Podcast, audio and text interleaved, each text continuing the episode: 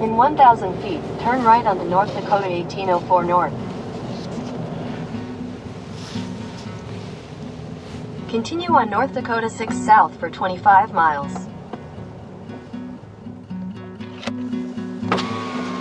Hi, it's going. How are you? Yeah, good. Um, what's your name? My name's Adriana. Adriana? Yeah. You guys are doing a COVID checkpoint? Yeah. Specifically for the reservation? Yep. You've never been exposed to COVID? No.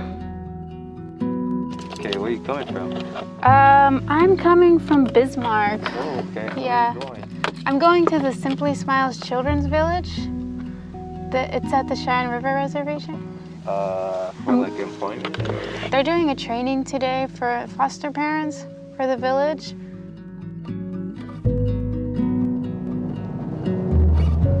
Continue for 33 miles. I just passed the checkpoint. They let me in. Now I have about 30 more minutes driving down this dirt road. Also, Zach, the manager of Simply Smiles, messaged me and said that they are breaking ground today on the second home for the Children's Village. mile, your destination will be on the right.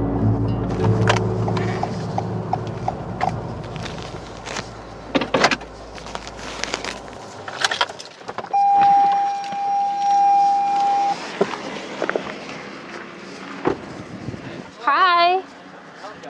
Thank you. Zach, nice to meet you. Under such interesting conditions, huh? Yeah, yeah, it was like everything was happening at once.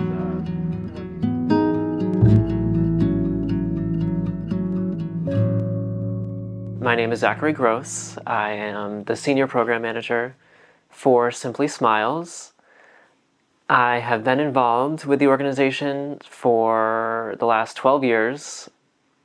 We were very conscious of the tragic history of non native people going into communities and working with children, forcibly removing children from their families to go to boarding school.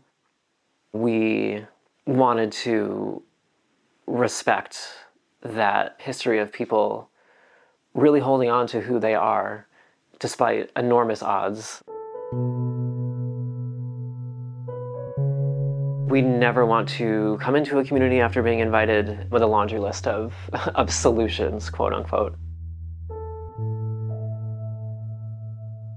And it's been interesting to get this up and running uh, during a pandemic.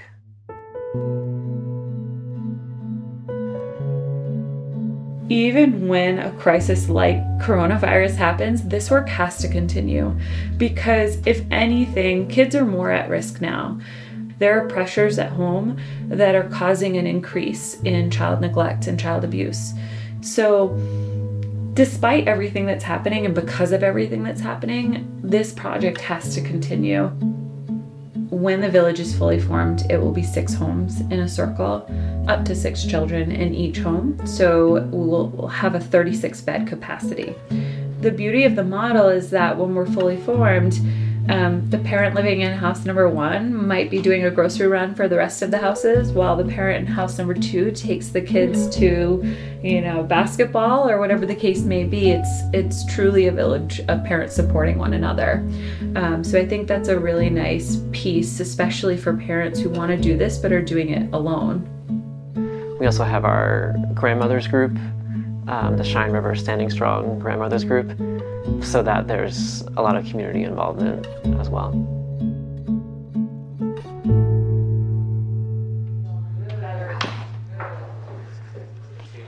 Hi. Okay, I'm gonna do my best to remember everybody's name. so, This is Marilyn. hi Marilyn, nice to meet you. Adriana and And Marcel. Marcella, right? Okay, thank you. So um, Marilyn is doing our teaching this morning on um, traditional parenting. I wondered too if you wouldn't mind just, because Zach and I got to talk to you about your project, I'm just so excited about it, but no one else has heard from you, so we would love just a kind of a recap of what it is that you're doing, because it's so cool. Sure, sure. Yeah, so my name is Adriana. Um, my grandmother was actually born on Standing Rock Reservation, but moved to California with the MOVE Act. And so I was born there.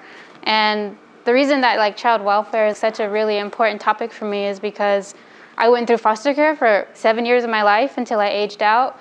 So topics of child welfare and specifically on reservations have always been really important to me. And so when the pandemic started, one of the first communities that I thought of were Native children in foster care. Like they're such a vulnerable community. So I'm really excited to be here and to have the honor to be working and like sharing this story. I'm ready. Okay, liam pe tu ki a wo chi ki wa ka rin na han le chi hi pu kha wa hi un kha er, a onu ni ma ni na le wa yin da shi le cha a ke wa gli le in she o ya te oi cha ke sa cha a le le cha ma Okay, traditional parenting uh, presented by me, Marilyn Circoligo. Okay, I'm going to start with the family relationships.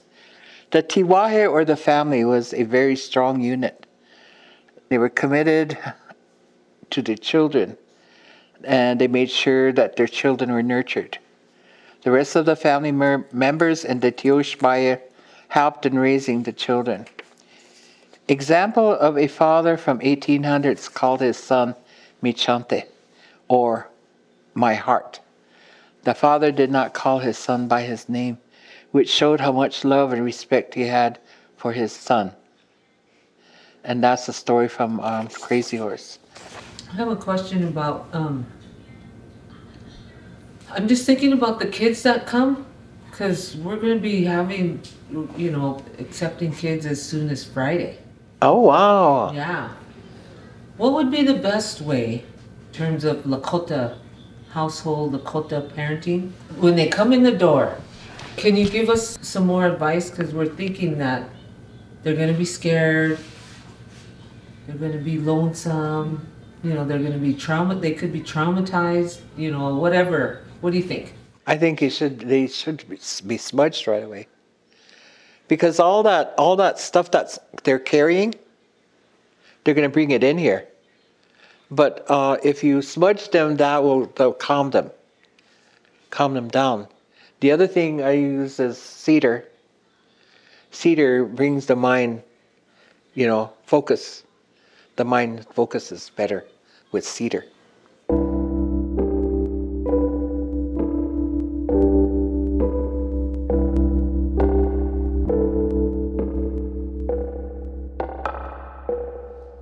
I grew up with the American Indian movement, and my mother had a AIM house in Rapid City and so a lot of people went there for help. In Indian country, a lot of programs come and go, you know, and and if the funding ends, it's it ends, you know, that kind of thing. So if you're here long enough, you start getting used to that.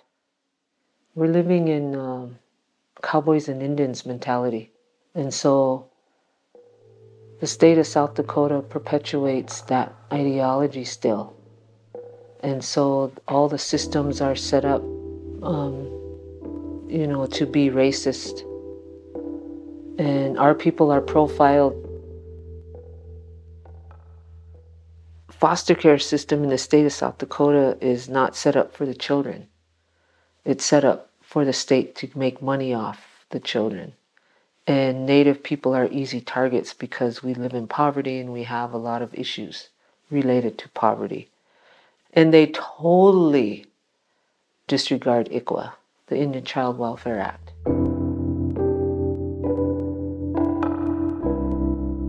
Simply Smiles are like, we're gonna do this and, and it's actually happening. You know, like the the second house is being built. One of the things that I was doing with Simply Smiles is I was not only managing the garden, but like I was, you know, teaching we would go out and look for wild foods and then i tell the kids this is what they're good for this is how you can use them and you know like we we ate um, dandelion fritters and you know i told them the you know the whole plant is medicinal this is what you use it for all that kind of stuff. I have a master's in nutrition. My thing was we have to reintroduce and we have to give the value back to our own foods to me, it's a it's a huge um, indication of of how the process of genocide and oppression worked.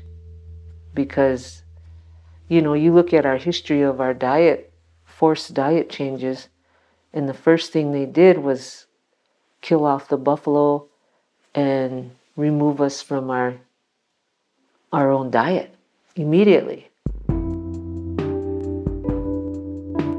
how do we help these children in a way that is a little more holistic you know, because they're getting the counseling, they're getting the safety, you know, they're getting fed. But if we can help them just by giving them clean foods, you know, maybe that'll help them reach some healing in some way.